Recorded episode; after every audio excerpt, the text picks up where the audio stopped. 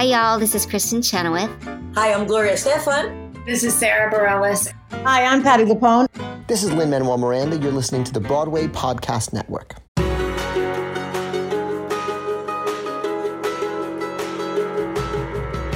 Welcome to the Theater Podcast, intimate personal conversations with the industry's biggest names. I'm your host, Alan Seales, and our guest today is playwright Dave Harris, who, if there was a theater podcast 30 under 30, this dude would be on it. He has so much talent in his fingertips and he just puts them down on paper digitally, of course, and writes these incredibly amazing scripts. He's got two things that are being produced simultaneously right now on both coasts. So he's flying back and forth between LA and New York almost every other night because they're both opening at the same time. This is insane. He talks about that when we get going. And it's really fun because we the conversation we got into, he he was talking about how he uses his writing to seemingly work through fear on an unconscious level, and I think that's it, it's his own form of therapy, right? Although consciously, he's always trying to improve himself, which is, of course, something we all should be trying to do. He has this incredibly funny fear of birds. He tells a story as to why. So he started reading up on birds to try to get over his fear, and now ends up loving bird watching but he still has his fear of birds. So he likes to birdwatch with a fear of birds. It's kind of funny.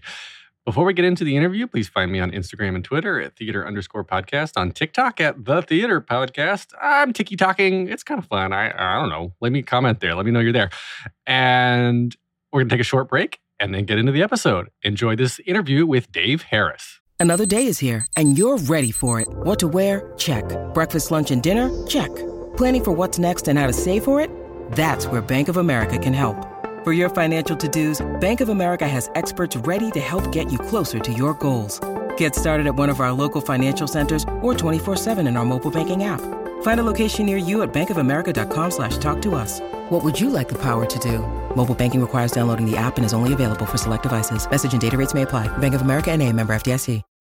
When you need mealtime inspiration, it's worth shopping Kroger, where you'll find over 30,000 mouthwatering choices that excite your inner foodie. And no matter what tasty choice you make, you'll enjoy our everyday low prices, plus extra ways to save, like digital coupons worth over $600 each week. You can also save up to $1 off per gallon at the pump with fuel points. More savings and more inspiring flavors make shopping Kroger worth it every time. Kroger, fresh for everyone. Fuel restrictions apply. Your brain needs support, and new Olly Brainy Chews are a delightful way to take care of your cognitive health.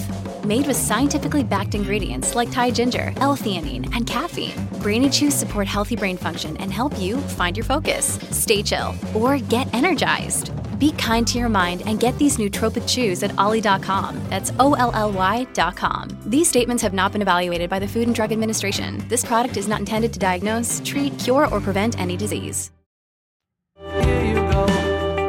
Two, three.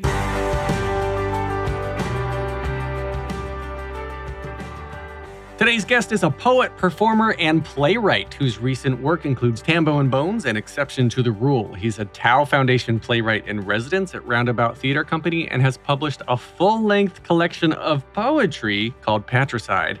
And ever since I first discovered this dude, he has been on my list of people whose stories I cannot miss. Dave Harris, welcome to the Theater Podcast. Thank you for having me. I'm excited to be here. And I know we were just chatting before we started recording that you landed from LA uh, last night around 10 p.m. Eastern, and now we're recording on a on a the next morning. Why are you flying back and forth? Yes, it's it's a very chaotic and exciting time right now. Um, I have exception to the rule in previews right now at Roundabout, and Mhm. Tambo and Bones in previews right now at Center Theater Group in LA.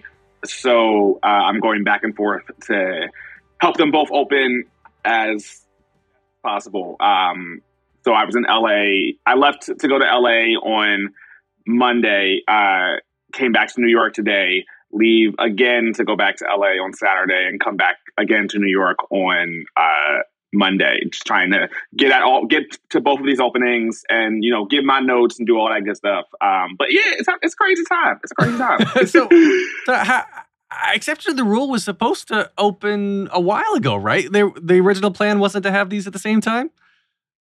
No, it was not. I was uh I was two weeks. I was so I was living in San Diego, finishing up grad school, um, and Exception to the rule was supposed to start rehearsals in March 2020. Um, and I was two weeks from moving to New York to to live here. Um, and then Exception to the rule got postponed, and then Tambo and Bones was supposed to happen at Playwrights Horizons in November 2020, and then that got postponed. Um, and then we've been we were in like a two year limbo, and now finally they're all happening. But of course, they're all back to back to back. So you know, I just get the constant wave of going from show to show right now, which is super fun, and also I am so tired.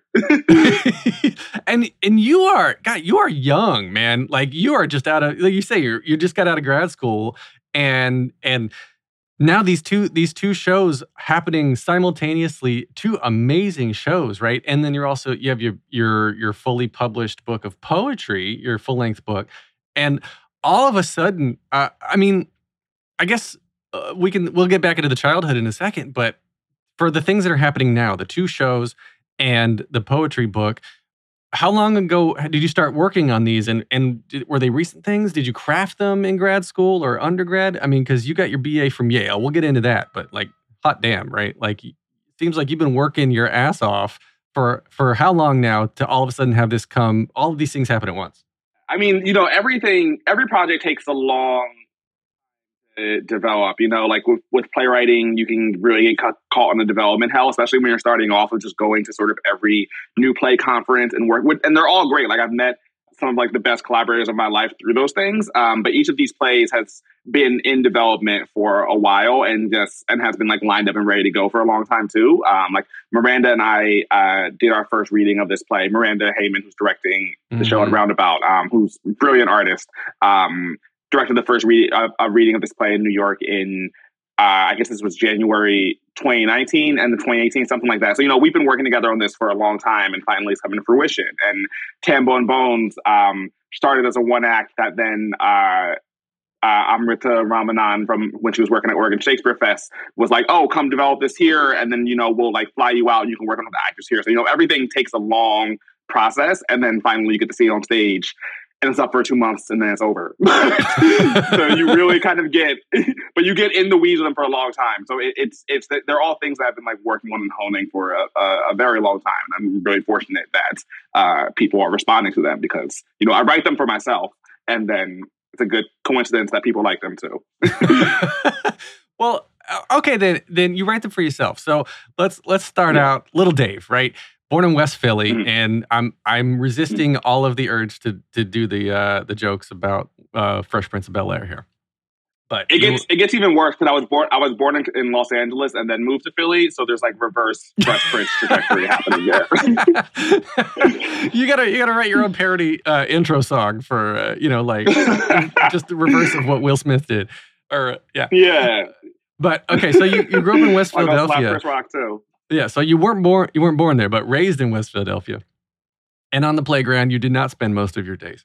But um, so when you were uh, were young, were you, were you attracted to theater, or was it musical theater? Was like what kind of stories? Because I I always I'm always so curious how playwrights get into playwriting simply because the the the ability to craft a book is such a different process than writing lyrics or writing instrumentals. Yeah, no, everything sort of come from a different place. I uh, I've been writing in some shape or form my entire life. Like my mom, when I was in second grade, called that I was going to be a writer, and I was like, "No, you're not. No, I'm not. You're wrong." Um, and of course, she was right. Um, but she did the same thing with my sister too. She called that my sister was going to be an elementary school teacher, and my sister was like, "No, I'm not. I'm going to be a chef." And now she teaches second grade. Um, so you know, my mom just kind of prophesied the whole thing. Um, but she teaches but no, I, have been second writing... graders how to cook, so that you know, it all comes full circle. it all comes full circle. Um, so I've been writing in one form or another my whole life. I started in short stories and I was in elementary school. I kind of my mom let me read Stephen King in an age when I really should not have been reading Stephen wow. King. Um, and uh, that sort of I would write just these demented ass stories. Um, and then uh, I, and that's when I started doing theater too. I started doing theater in elementary school also. Um, and then uh, in sixth grade, I switched schools from a public school to uh, a private school all boys, old money, almost entirely white until my year when they dropped five of us into the school. Um, whole hot mess. A lot of my writing comes from that uh, split that happened in that place. Um, but uh, in seventh grade, two things happened. The first was that uh, I realized I didn't have all my friends were dudes. Um, and then that day, I saw an audition posting for uh, come audition for the school play at the Baldwin Girls School, and I was like, "Oh my god, that's the key." um, it's in the most sort of prepubescent uh, phase of my life. I was like, "Oh my god, now's the time." Um, and the second thing that happened was that there was this group called Philadelphia Young Playwrights that um, a lot of Philly playwrights came through. Like Quiara Hudes came up through Philadelphia Young Playwrights and was part of it. And as part of my school's curriculum, we had to write and submit a play to the contest. Um, and uh, I wrote a play that um, got second place in the contest. And then from that, uh, ends up in that organization. So I, I was writing plays all throughout middle school and high school. Um, went to college not expecting it to be a thing because um, I no one in my family had done the four year college thing. So I was like, if I go, I have to do something that sounds legit. Um, and then two years into it, so I went and think I was going to major in the hard sciences. And then two years into college, had a teacher, had a theater teacher who kind of slapped me upside the head and was like, "You're lying to yourself." And I was like, "You're right." And then have just been writing since, um, pretty much exclusively for. I mean, I've done like a lot of other things in between there, but everything's been geared towards writing and producing this material. Oh my goodness, so much I want to cover. Uh, so first of your first of your family to go to college to, to do the four year college thing you said, and then you go to Yale yeah. of all places. Mm-hmm. Um, but I want to yeah. back up. we will back up from Yale. We'll get to Yale. But um, uh, you were saying I was going to ask about uh, uh, about the the I guess what should we call it race, racial disparity the, of we were mm-hmm. saying in sixth grade, right? You went to sixth or seventh grade, right? Yeah. You went to this, yeah. this school, so, and and there were only five. It was five people of color. You said you were one of five people of color who got dropped into this pretty much all white school, or was it literally all white? Um, essentially, the uh, sixth grade um, it's you know you were in a transition from middle high school, middle from middle from lower school to middle school, and the school runs from pre K to high school. Um, and you know, I think sixth grade there was an optics problem, so their solution was to go find uh, five like gifted black students um, and uh, sort of drop us, in, drop us into the school with no guidance and anything at all. And, you know, none of us had, had had really had access to a world that looked the way it did. You know, this is like old, old money, you know, yeah. people who had people who, who still like, I mean, like I've like met I've met rich people and I still am just like, y'all, this is this is nuts. Um, and so that kind of that's that's where all my understanding of theater comes from. I think is from the sort of like learning how to perform in that space and like sort of seeing how much of class and race is just based around uh, performance and just based around like how can you scheme in this world. Um, and yeah, so anyway, that's how I ended up in that school. I think that's a large part of how I ended up in theater and thinking through kind of performance theory and what it is to uh, embody yourself or what it is to have like a true self, whether that's whether that exists or not, um, comes from I think that split of going to that school. I, am fascinated by all of this, and and I will be the first to admit. I mean, I acknowledge white privilege and male privilege, and being a straight white male, like certain things come with that. That until recently, I didn't realize it just came because of literally my outward appearance that I have no control over, and now, uh, especially in New York and all over the world with anti-Asian hate, uh, it's and and Black Lives Matter and, and everything that's been happening, like hot damn, I don't need to make this a political episode, but it seems to me like there is so much, uh, uh, uh I guess, racial um, re- reckoning, right? There's an awakening that uh, has been exposed. And, and I won't say has been created. It's not new. It's always been there. And I love, love, love that that voices like yourself are are writing about things that um, are going mainstream. They need to be mainstream. They need to be more in the front, front of people's minds. And I love that this experience that you've had, right? This experience that is personal to you, you're writing it for yourself because I assume it's a it's a form of catharsis, right? But then it's also like you said, it's something that eh, other people want to hear and get, and then all of a sudden you get produced and you get recognized because you're writing great stories. So there's there's probably there's twofold two sides of this. One is the natural talent you probably got as a writer, and then the other is drawing from these personal stories. People always say, write what you know. So has your has your perception of what you've been writing been able to change over time as the culture has been shifting and um, uh, I guess like going into theater is even old money and old white money at that, right? Yeah, you know, I don't think the the the that I would probably raise is that I actually don't think the culture is shifting. Um, like I think every every there's always consistent waves of discovery and something is it's like we just find new language to describe the same exact phenomenon over and over again. Um, and so and functionally for me, I mean, this is why I sometimes become really frustrated with theater and with uh, um, with with playwriting with the field often is that I think so much of kind of the language of the moment is functionally just a distraction. You know, like for for me, the reason why I write is not to uh, uh, ad- address something external. Like you know, all the, the language around race and and and class and everything. It's it's it's it's very uh, consequential, but also is functionally just like a distraction from the things I actually want to write about. You know, and so for for me, it's it's normally just a way to get into something, uh, some existential fear that I have beneath that, you know?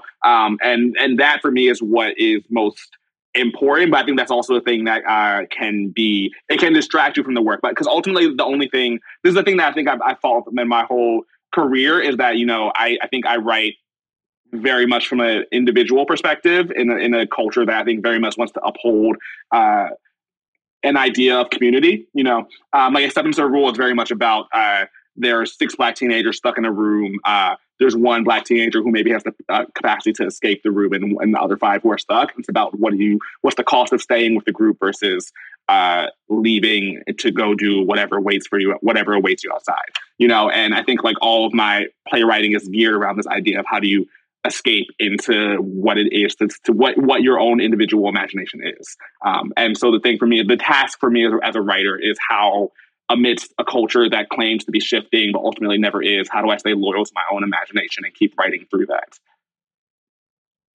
I don't even know how to add on to that. That that that is such that is such a, a, a deep level of understanding uh, and so exception to the rule, you said it's six six black teenagers in a room. It, it, the room is detention, so it, it adds that extra mm-hmm. level of stress. And there's five people who are regulars there, and then the new girl comes in, and she's. It, it sounds to me like even though outwardly she is like the other people in the world, internally she's facing the same struggles that you were literally mm-hmm. just talking about with yourself of like maintaining uh, or be eh, how do you justify moving ahead and leaving others behind while still wa- wanting to be part of like the large the larger group? And so mm-hmm. what what you said though you want to write about what you want to write about and you're struggling with that what do you want to write about? Oh i want i mean i want to write about everything i am writing about you know? Um I, that i mean i feel very grateful because i think all playwriting very much comes from my understanding of poetry and the way that poetry was taught to me was that basically I went I went to this poetry workshop called Callaloo, where this poet Greg Greg Pardlo, you basically sit in a room with ten other black with ten other poets, and he you read him your poem. He reads his po- he reads your poem back to you, and then he's like, "This line is a lie. This line is a lie. This line is a lie. This line is kind of true. This line you're maybe trying to say something. Tell me about your father." And then you basically just uses your own words to like catalyze you into pushing beneath to find the thing you're actually scared of saying. Um, beneath the distractions of what you're doing on the page. Um, and so playwriting for me is usually how do I uh, keep finding a way to question uh, a fear I have or a truth that I've settled on. So uh, every play for me is uh, is addressing that in some ways, addressing some very personal fear that I fear that I have, and hopefully trying to find a fun way to to do that. So uh, Exception to the rule. That's why I almost tend to, tend to always write in, in comedies. Is that for me? It's like how do I find a fun way to interrogate this fear? Um, so everything that I've gotten to write are the the things that I've always dreamed about writing. You know, Tambo and Bones. Uh, I got to put an entire rap concert on stage. You know, like I like mm-hmm. like that, and that's the that's that's the that's the thrill for me. It's like how do I do something that uh, that I've never seen? How do I continue to surprise myself? Um, and if I can surprise myself, then I think I can surprise an audience. Um, so I, I I feel very fortunate that like I, I, I everything I've written has been exactly in line with what I want to write. You know. Um, and getting recognized and it's getting produced and and I mm-hmm. think that's uh that sort of takes to to the the Tow Foundation um, playwright in residence. Mm-hmm. So you're playwright in residence at Roundabout Theater. So for those who don't know, Um, the Tow Foundation, let's see, it's a, it's a residency program. I guess, well, first of all, explain what the Tow Foundation is. Yeah, so the Tow, I mean, the Tow Foundation does a lot of things. Essentially, um, I had an interesting trajectory with them because normally the, what they do is they help you, uh, they give you uh, uh, money and help you become a part of the theater that you're working at. Um, but I was Tow playwright in residence when I actually couldn't be in residence in New York because of the pandemic. Um, so they basically just like helped, but like sort of like funded me through the pandemic and also uh, helped make sure that this play stayed uh, stayed uh, available to produce. Basically, you know, like they they really are just like, how can we support artists? Through uh, through a time in a play in a city in a time when it's, it's hard to be an artist, you know. Um, and I think that looks different for every playwright because you know they they they uh, there's multiple there's Tow playwrights and residents at residents at many theaters. Um, they sort of just support people when they're in production in their place. Um, so I'm uh, Emily Emily Tow and Tow Foundation sort of just like really helped me through the pandemic and helped make writing a sustainable thing through that time. Um, and now finally it all gets to come to fruition when we finally get to do this play. I mean, it, it, the the residency program includes it's a full time salary and funds to support the work Yeah. and guaranteed full production of the play by the sponsoring theater company.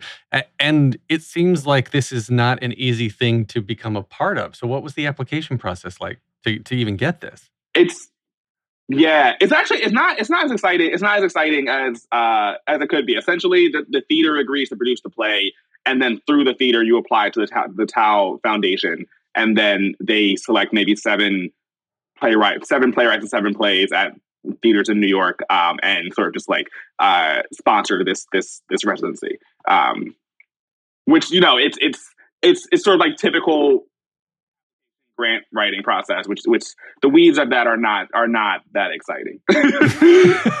um, it sounds it sounds really competitive. I mean, just to basically get a free production for uh, for for your show for your script, it sounds it sounds like it's it's super hard.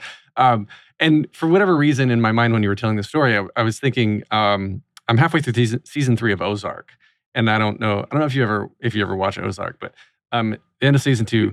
Uh, spoiler spoiler alert. There's um uh one of the kids gets accepted to college because he writes this really profound essay and whatnot. And I'm always I'm always thinking about about writers when it comes to TV and film and these things because there's some of the best the best best best monologues and dialogue and scenes and whatnot that you see um, on screen. I mean, there's and there's great ones on stage as well. And and right now you're young in your career. You're you're just you're really like getting shot out of this cannon and having two plays produced simultaneously, which is incredible. Hopefully, both of them come to Broadway. Knock on wood. And at the at the same time, have you had any opportunities then to sort of showcase the same sort of skills for uh, for movies, for TV? Are, is that of any interest to you at all to sort of like to do any of that sort of thing? Yeah, I mean, I've been doing that for for I mean for a while. For the last when did I really start? I guess 2019 was when I really started getting the film and uh, TV. Um, the first project I worked on was this uh, this film called Summertime, um, directed by Carlos Lopez Estrada, who's um, brilliant director. Um, he just he just did Raya and the Last Dragon. He's sort of like, uh, and we did this kind of very small project that was based around these uh, these youth spoken word poets in Los Angeles, um, and that was my first uh, feature writing feature writing gig. Um, and that I mean that was that was it was like another thing where we just got thrown into the weeds sort of im- immediately. Like we had three months to outline rehearse, write, and shoot the shoot the movie. Um, and then it ended up like going to opening at Sundance the following winter. Um, and that was like another one where just like jumped into it immediately, got to learn everything very quickly. Um, and then ever since then, I've been working on I have a, a couple different feature projects. Um, I, I really I, I I mean I, I write for TV too, but screenwriting has been more. Uh, there's more flexibility with that. You know, like it's if I was in a writer's room right now, I couldn't be doing this interview right now because I Right. would be in the room this second, you know, and I couldn't be in rehearsal. Whereas screenwriting, you know, I can come home from rehearsal, be tired as hell, drinking a glass of wine, and like open final draft. Um, and that sort of flexibility is like what's letting me do that and theater at the same time. Um, so yeah, I, the pandemic in the pande- pandemic in particular, when theater shut down, I was I compartmentalized all my grief by jumping really heavily into film and TV, um, and now I go between between all three. Do you do you have a a, a favorite medium? And then also, um, I are, are you somebody who is able to do to do multiple things at once like this to jump to context switch and go between things, or do you have to focus on one thing at once? Um, no, I'm at my happiest when I get to go between multiple things. I actually, uh, every time a show opens and I go home, I'm usually like depressed for a week because I'm just like I don't know what to do Yeah. I, with my time because rehearsal is so intense. Like I think that's that's I learned that during Tambo and Bones. I think particularly with Omicron, and so we were so scared of getting shut down. Like everything, it's so intense, and then the show opens, and then you're just done, and you're not there anymore, and you're just like, oh, what do I do with what do I do with my body? Like I don't know how to, you know, um, like last last. I left New York to go back to LA to go back home for Tam- after Tambo and Bones opened. Um, I like went home. I just played Elden Ring, a video game, for like a week straight. You know, I was just like, I don't know what to do right now. Um, so yeah, when I'm moving between different projects, that's that's when I think I'm at my best, my most stressed, but also my happy place.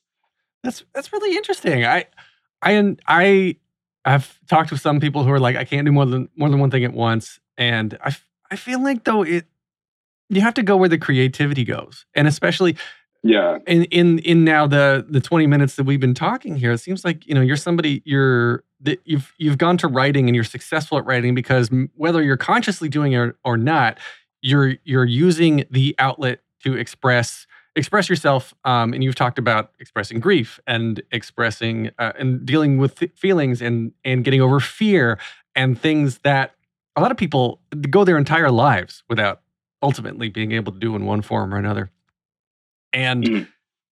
it seems to me that the different stories that go along with the different uh, mediums are always going to be changing. So you might have like a, a happy rom com that you're writing for TV that's like, eh, okay, that's a paycheck, but then like there's something Mhm. that doesn't pay hardly anything, but it for theater that's really gonna help you get over this great fear or grief or whatever the case is, right?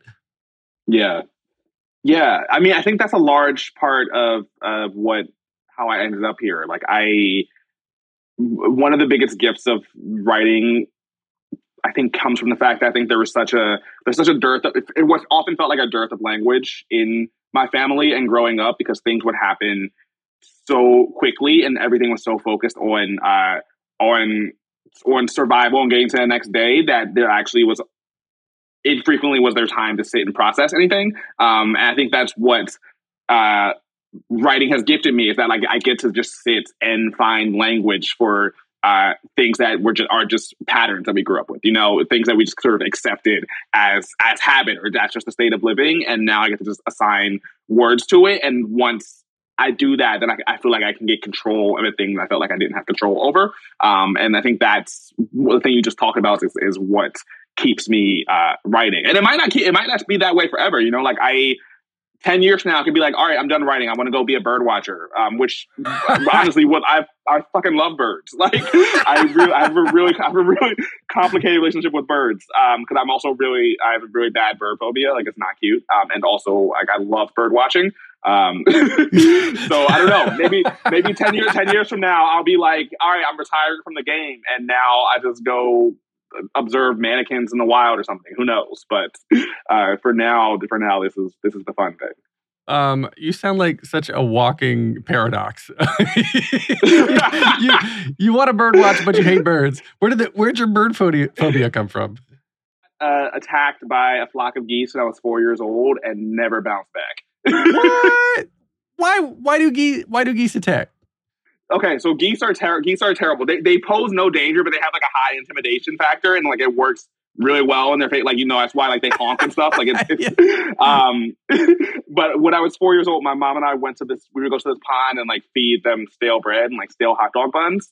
Um, and uh, my mom was like laying back and letting me do it on my own. And I was like, yeah, I'm grown, I can do this. Um, geese surrounded me. I was like, oh shit, I'm in danger. I take off running. I'm crying, but my dumbass is still holding the bag of hot dog buns. So they're like flying after me. And my mom is watching the whole thing and she's laughing too hard to come to come save me. Like the, the thing I remember is like the, the geese wing flapping and like the sound of my mom's laughter. And I was like, bam, trauma. It's done. um, and that one experience has shaped who you are for the rest of your life, which, which is so interesting. I tell you, I've gone on dates and there's been like a, fl- a, flock of pigeons on the side of the street. I'm just like, nah, nah, we got to cross the street. I can't, I can't walk through these birds with you. Like three years ago, I, I was like, let me get to the bottom of this. So I started reading a lot of ornithology books and I was like, oh my God, birds are, uh, crazy. Like I'm, I'm like, I, it's they're, yeah, I, I just, I mean, I have like bird tattoos. Like it's, I love it. Um, but also like if, I, if a bird comes near me, like I will hit the ground. Like it's, it's not, I, I thought I thought learning about it would give me control over it, and that I would say that that has not worked. My sister, my sister in law has a has a phobia of butterflies. So mm-hmm. like geese, I can geese I can sort of understand because they're like big, they flap, they honk. Butterflies, I have never understood because they are the nicest, most gentle creatures that you can think of.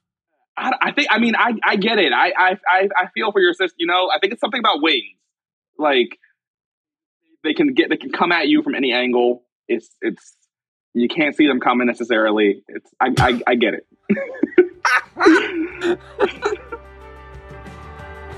We're going to take a short break. Stay tuned for more of the episode.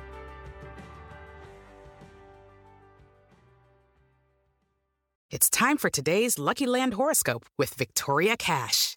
Life's gotten mundane, so shake up the daily routine and be adventurous with a trip to Lucky Land. You know what they say your chance to win starts with a spin. So go to luckylandslots.com to play over 100 social casino style games for free for your chance to redeem some serious prizes. Get lucky today at luckylandslots.com. Available to players in the U.S., excluding Washington and Michigan. No purchase necessary. VGW Group, void where prohibited by law. 18 plus terms and conditions apply. Judy was boring. Hello. Then Judy discovered chumbacasino.com. It's my little escape. Now Judy's the life of the party. Oh, baby, Mama's bringing home the bacon. Whoa. Take it easy, Judy. The Chumba life is for everybody. So go to ChumbaCasino.com and play over 100 casino style games. Join today and play for free for your chance to redeem some serious prizes. Ch-ch-chumba. ChumbaCasino.com. No purchase necessary. Void where prohibited by law. 18 plus terms and conditions apply. See website for details. Hey guys, it is Ryan. I'm not sure if you know this about me, but I'm a bit of a fun fanatic when I can. I like to work, but I like fun too. It's a thing. And now the truth is out there. I can tell you about my favorite place to have fun. Chumba Casino. They have hundreds of social casino style games to choose from with new games released each week. You can play for free anytime, anywhere and each day brings a new chance to collect daily bonuses. So join me in the fun. Sign up now at ChumbaCasino.com. No purchase necessary. VGW. Void were prohibited by law. See terms and conditions. 18 plus.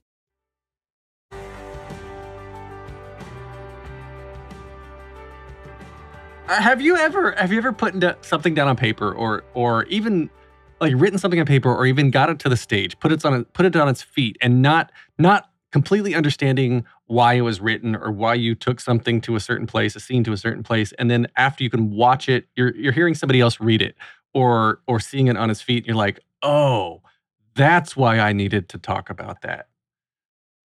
Yes, yeah, all the time. I think that that came through, uh, especially with poetry. I would write something and have no idea what I was trying to write about, and then I would show it to someone, and they would be like, "Oh, this poem was about this," and I was like, "Oh, word! I thought it was just about birds, or I thought this was just about like honeybees," you know? and they're like, "Nah, nah, nah, nah, nah, nah, nah. You're trying to get over like that one relationship that you that broke your heart. You're trying to um like say the thing to your mother you never you've never actually said out loud." And I was like. Nah, this poem's about birds, you know. it, it, all, it all, it, it, it all sort of so much uh, subconscious things that go into feelings and language. Um, and you know, like if, if you were if I were to sit down and do a free write right now and like show it to someone, they'd be like, "Hey, are you thinking about this right now?" And I would be like, "Oh, I didn't even realize," you know. And that's that's that that came through often in poetry. That's it's yeah, I really miss. It. I haven't written a poem in a, in a while just because theater and uh, film and TV stuff has gotten kind of crazy. But I really I really miss it for that for that feeling. That's that's so much fun. I I I'm I've always held myself back from writing, and because I I always I guess I'm I'm afraid a of the judgment, right? Because you're putting your inner thoughts down on paper, uh, and sometimes they're pretty deep. But then the other the other part is just figuring out what you want to write about, and I guess that's where you know, people talk about journaling, like just journal, journal every day, write something down every day, just start writing and see where it goes. Sometimes it's incoherent, sometimes you get something great. And I, I should follow that advice because Mm. Part of part of what like I was saying, what's holding me back from from writing over time was simply because I didn't know what to write about. And I wanted to be specific and I wanted it to come out profound and prolific and life changing. Hmm. And sometimes sometimes what anybody writes is crap. And you just gotta take hmm. the good with the bad right i mean do you do you judge yourself are you the harshest judge of yourself or you just give no shits and you're just like all right i'm just going to write down whatever comes out of my head I that's I mean that's a good that's a good question. I I don't I don't know how this is a good question because when you ask it, I'm like, oh, I, I don't feel like I have an answer at the ready because I, I don't really judge my own writing that that harshly until it's done or until I'm rewriting. Um, and I don't know where that comes from, you know? Um, like it, I mean I, I feel I because normally like, it's once I start writing, it just like comes and goes. Like I can sit, I can sit and just do it for eight hours. Um, I'm not, a, I'm not a write every day person, just because I, I the this the space, the space that I want to access when I write is not a space that I want to live in all the time. If that makes sense. Yeah. Um. So, eh, so I, I don't do it every day for that for that reason. Um, I, I think it's just like that that boundary is is important to me. Um, but when when I am sitting down to do it, um, I, I don't feel that in my head or that judgmental of it until I'm rewriting. And then until I'm rewriting, then I'm just like, oh, that line doesn't make sense. You know, then, then I can really get into the weeds. But the act of it itself is it's usually um I don't know. It, it, it just it, it, it, it stays it stays fun. It's always stayed fun, you know. Um, and and that's I, I hope that fun continues. And when it when it doesn't, then I'll uh, figure out what the next thing is that feels as fun as writing. Um, but I don't I don't know what that is yet, so I'm still doing it. A therapist who specializes in bird phobias, obviously, you know, do therapy and what you know. Yo, So- I try. I've tried exposure therapy. I've tried. I'm gonna like run through. I'm gonna, and it just it doesn't it doesn't stick. I'm um I I'm I'm I'm always curious and fascinated um when you when you mentioned Stephen King, all right? Like you're re- reading Stephen mm-hmm. King at an age that we're t- too young to read Stephen King. And like that dude is known for horror. They're obviously like inside our minds or some eh, on on a general basis, inside everyone's minds are some of the scariest, probably nastiest, horrible places that you can be for for the most part. And that's why inner thoughts stay inner thoughts. But you've got these writers like like Stephen King who are just writing nothing but horror. And there, I mean, there are some really, really great TV shows and movies and scripts and uh, you know stage scripts that are based some in fact so that's easier to say oh based on a true story but some completely made up that are just kind of really horrible horrible stories. And, and you know whatever your definition of horrible is. But and again going back to the feeling of being judged or feeling um i guess scrutinized right? Like if you're known for being hmm. this person who writes just really uncomfortable thing or makes people feel uncomfortable i, I guess how, how do you find that comfortability level or the the acceptance with yourself to be able to say like you know what? I'm putting this out there because it's one thing it's one thing to to put something out there in the world and have a bunch of strangers look at it that are never going to talk to you and that you're never going to meet but then you've got your mom your sister your friend your close friends your partner whoever it is who have to know that you've got these really sick thoughts inside you know what i, mean? I think I think it, I I do. I mean, I do. I hear, I hear you. I think just it would be otherwise. You know. Um, yeah. Like because it's it's otherwise. I like I I um. I'm really excited for Exception to the Rules to open because it's formally very different from Tambo and Bones. Um, and I think every single one of my plays is formally very different from the last play, and it's it's because you know once you for me once I like I, th- I think there's there's a there's a in uh, a school of playwriting of playwrights who are drawn to doing a certain thing and they hone that thing over and over again. And like in every play they write you can see the the, th- the thing they're after you know? Like i think like and it's it's it's it's brilliant you know? Like like sam hunter and like dominique morisseau you know like they're they're formally are engaged with uh often with similar shapes of plays you know or similar regions or similar areas. And then i think there's kind of like uh, like Julia Cho, like Anne Washburn, like the players, playwrights who like every play they write is a completely different shape, and uh, that's that's the thing that excites me as a writer, you know, and that's I think why like people will come the exception to the rule, which is kind of uh, a single set uh, six actors on a stage, just like having a feast, acting their asses off play, um, and now that that play is there, I won't ever write another play like that, you know. Um, and that's that's the the fun part for me. So like this thing about like, oh, how do you keep putting something out there? I think for for me, it's like, oh, once once I figure out how to say something, I never have to say it again. Um, uh, and that for me, uh, I think pushes me pushes me through. And also because like I, you know, you can't let other people outright you. like if other people if other people are going to if other people are going to a place, I'm like, all right, bet I gotta find the next place, you know, and and that's the like, you know, like I I I like I sometimes wish playwriting worked more like like hip hop, where it's like, oh, we could write diss tracks, or we could be like, oh, okay, cool, cool, cool, you did that, bet, okay, I'm gonna beat this flow with this, or we can like respond to each other in our work. Um, I think that happens, you know, passively, but I, I, I would be really excited about a theatrical community where we really we really did that. Um, but that's another wormhole. Oh man, I, I would love for you to write a loose script that incorporates some sort of audience feedback with looping technology. So you're telling a story that's slightly different every night, and maybe it's a yeah. one or a two person show, and using the looping, you can bring old parts of the script back to play with yourself as another character. There you go. There's your there's your multi-million dollar. there it is. Drop that in the bucket. There you go. Yeah. Um, I mean, web- Tambo and Bones was similar. It was like every every every night was different with that show, which was which was part of the joy of it. Oh yeah, I wish I could see it. I need to go out to LA actually. And I'm I'm overdue for a West yeah, Coast come trip. through. Um, your website your website is staydancingdave.com. Where where's the dancing come from?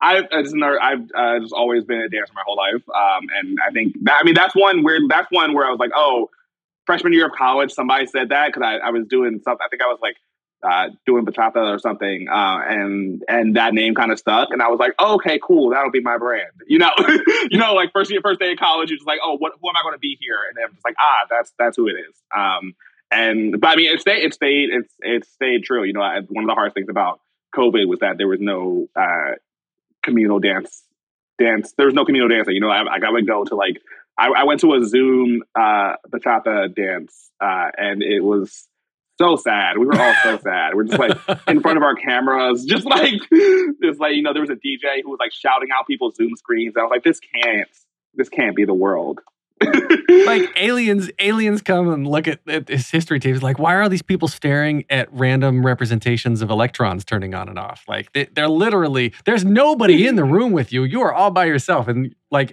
i'm i'm literally talking to to a bunch of metal with with it's being lit up by electrons right now right?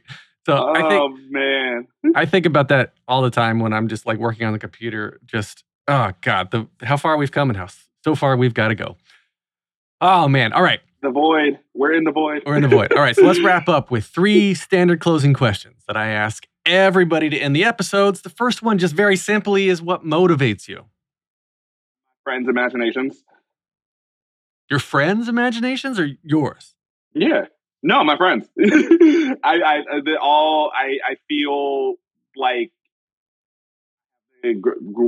my friends are the greatest artists in the world, and I feel honored to be their friends. You know, and like every time I get to every time I get to read something there by every time I get to like witness their artistry at work, I'm just like like the uh I went to Sanaz Toossi is is like the homie and like I love her dearly and every time I get to see one of her plays I'm just like oh yeah yeah cool this is I'm like I hate theater so much and then I go see her plays I'm just like oh my god no it's such a gift to be alive writing when you are and like I saw uh, my friend Amara in For Colored Girls on Broadway. She mm. came on mm. stage, and I was like, "Am I am I crying watching you on stage? Just like be yourself."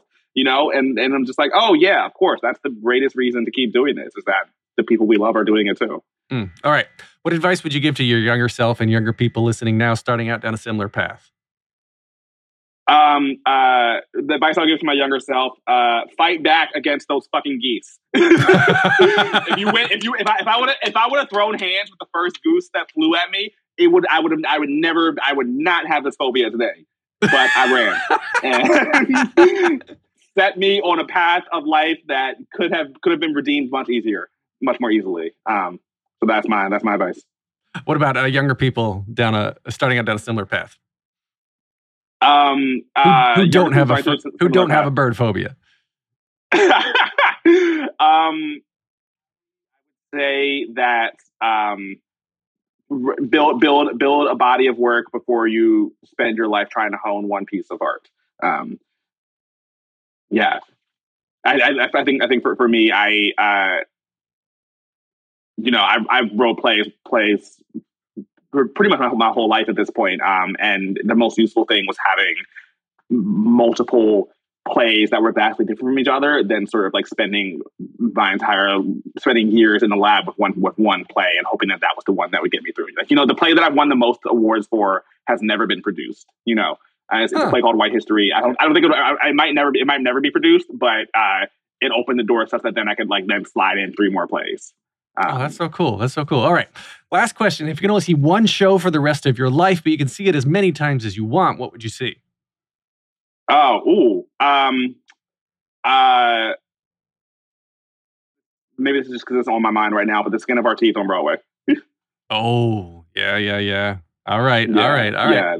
So you've got uh, you got your website, staydancingdave.com. Where else can we find you online? Um, uh, Instagram, Twitter, all the things at Stay Dancing Dave. Um, you can find me in the theater at Roundabout, Exception to the rule uh, until the end of June, or or in the theater in LA at Center Theater Group until the end of May. All right. You can get more of me at thetheaterpodcast.com. I'm on Instagram and Twitter at theater underscore podcast. I'm on Twitter. I mean TikTok now at the theater podcast. I don't know what I'm doing on TikTok. this has been edited by Well Run Hoodlum Productions. Thank you to Jukebox the Ghost for the intro and outro and music. And Dave Harris, thank you so much. This has been so much fun. Yes, this is fun. Thanks for having me.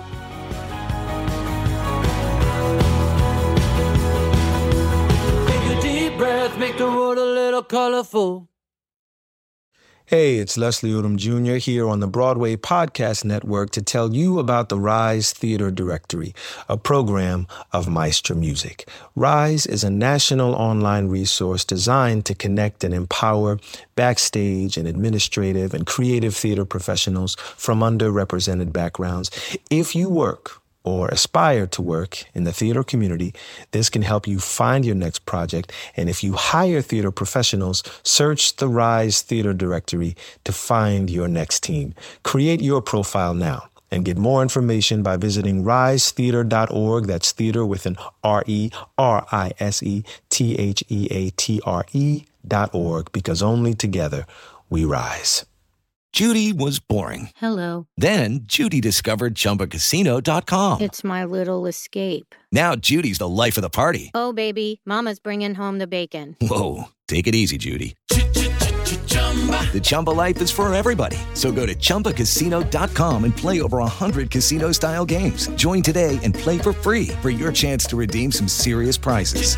chumba ChumbaCasino.com. No purchase necessary. Void where prohibited by law. 18 plus terms and conditions apply. See website for details.